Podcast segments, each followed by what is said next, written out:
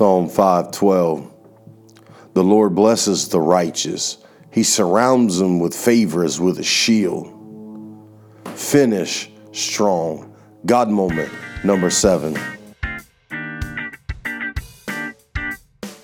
This is Sean and the Word.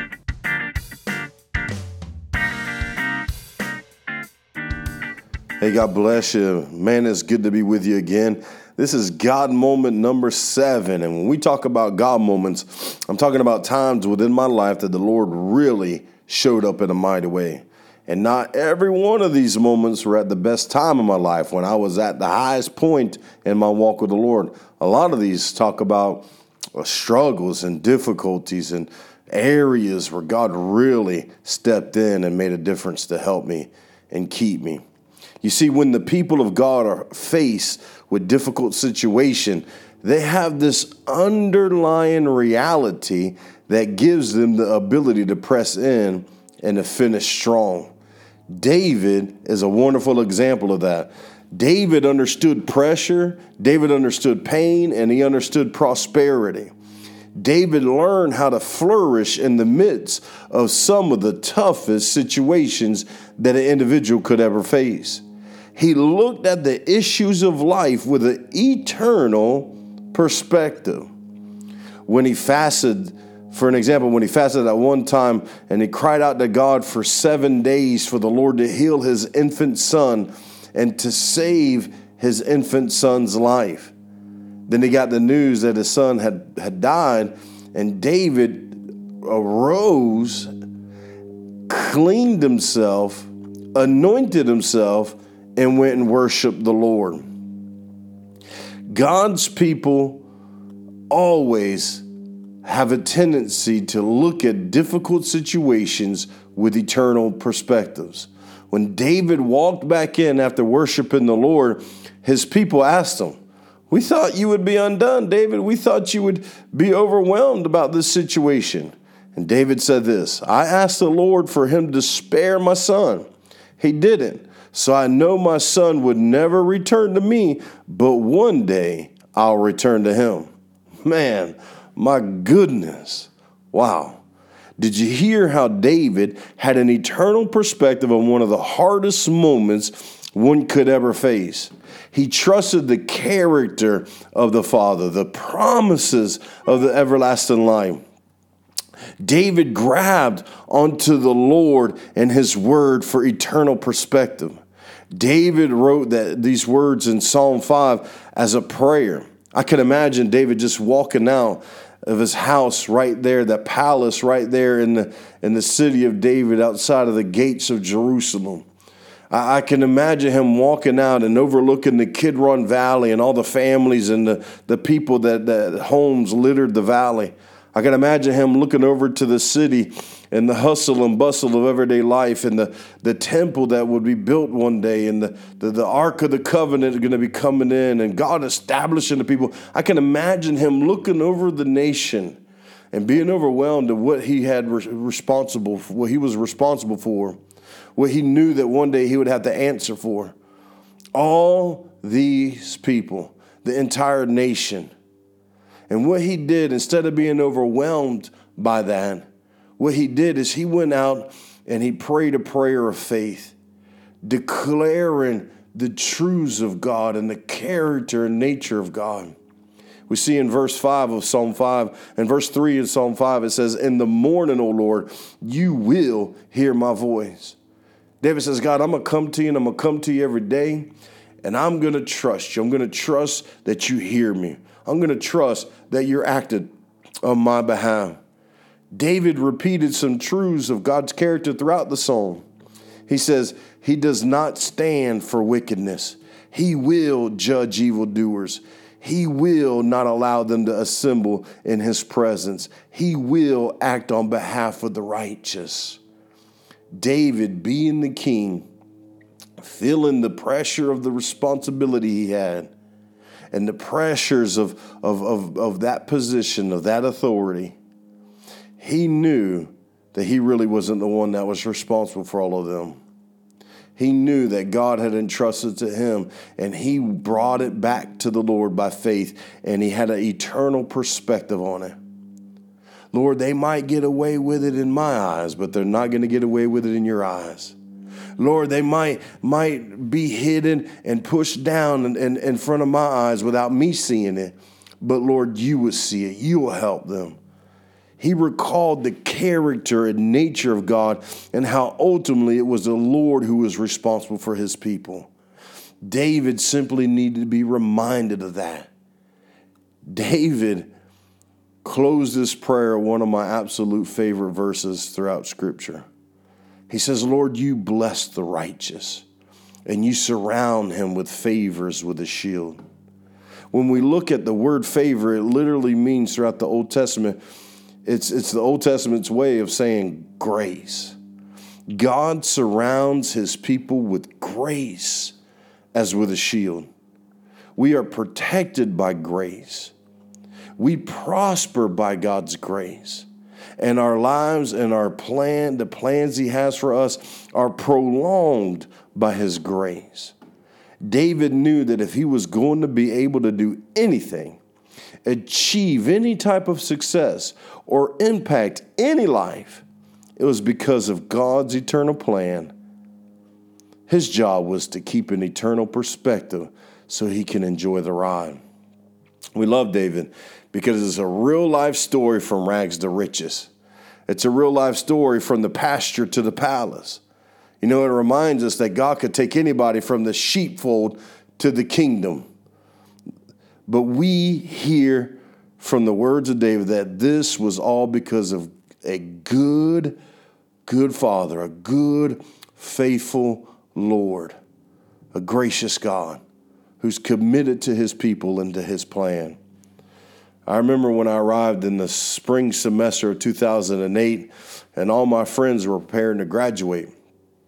I really wanted to graduate and so I went to the my advisor's office and I was talking to them about what it would take for me to graduate with the same group of friends and class that I came in with. And uh, little did I know they had brought in credits, and you know our, my four years was up, so I was like, I have to be graduating, right?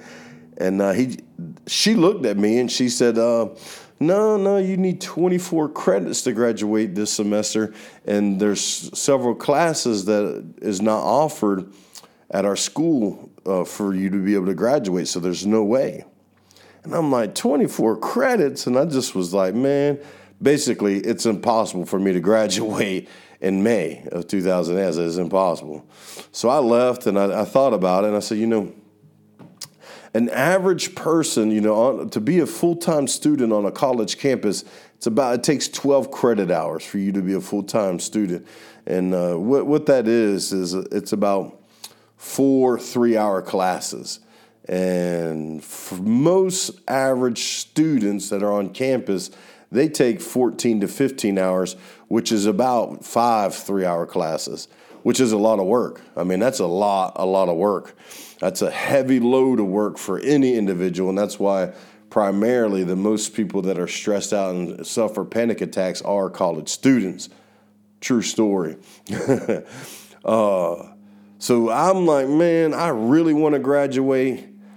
I know that I'm gonna have a heavy load. Let me go see what I could do. So I went back to the advisor and I asked her, I said, Is there any way that I can do these 24 hours to be able to graduate in May?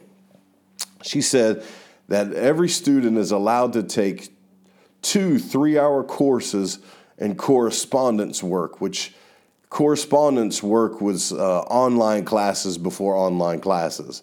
Basically, what they would do is send you the material.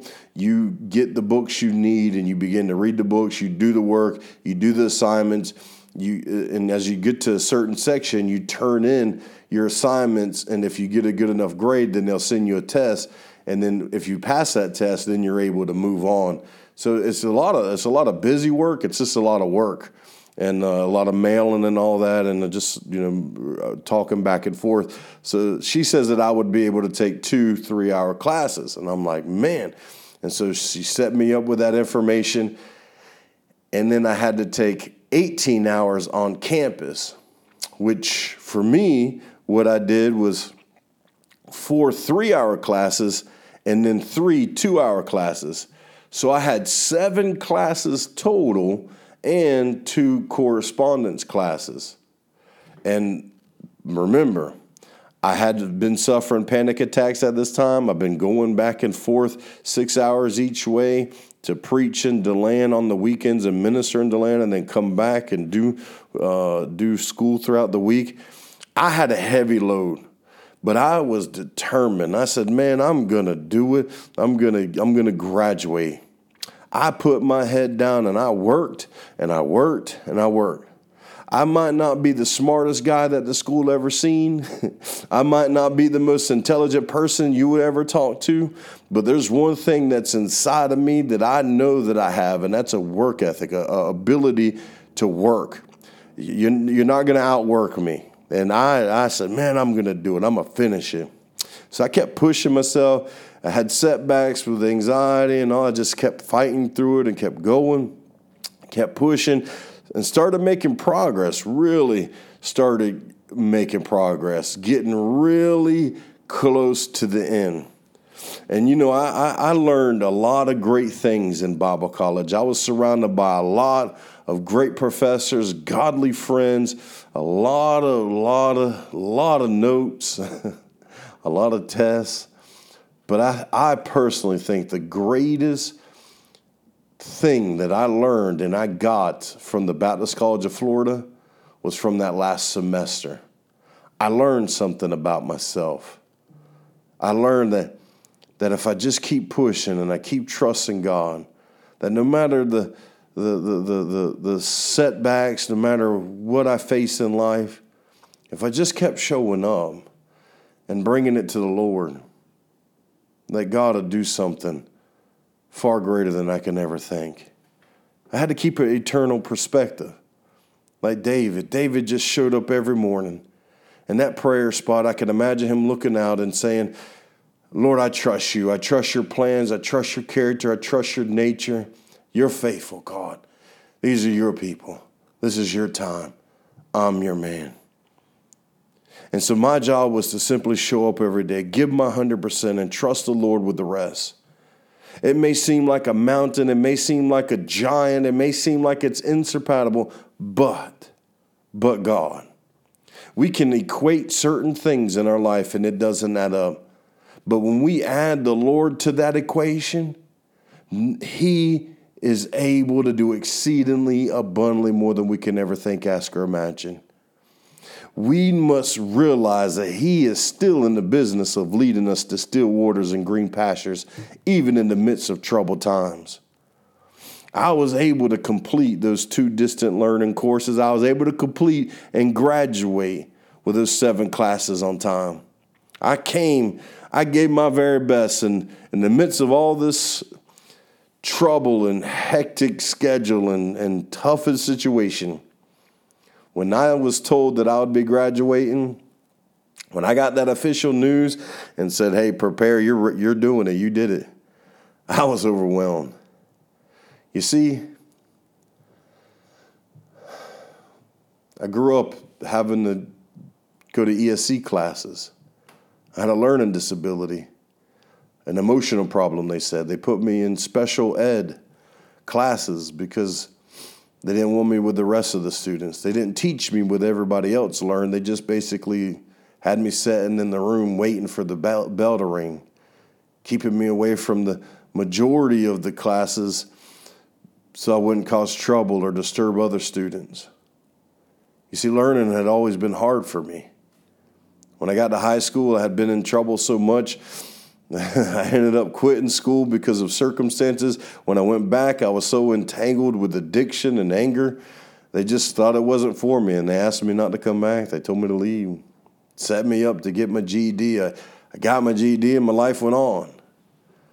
As you remember, I, when I got saved and the Lord asked me to go back to school, I thought he was completely out of his mind. Matter of fact, the first week when I went up to the Baptist College of Florida, I remember being in my English class, and my English professor that first day gave us an essay to write. He told us to write an essay. I wrote mine, turned it in. The next time we met that class, that first week, he stood in front of the entire class and he said, Some of y'all write as if you've never been to high school, let alone graduated high school and belong here. Sean, did you graduate high school? Do you even belong here? He said that right in front of the entire class four years earlier.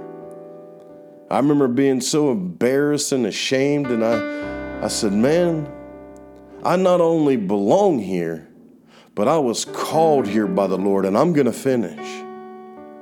He says, Well, son, you got a lot of work to do.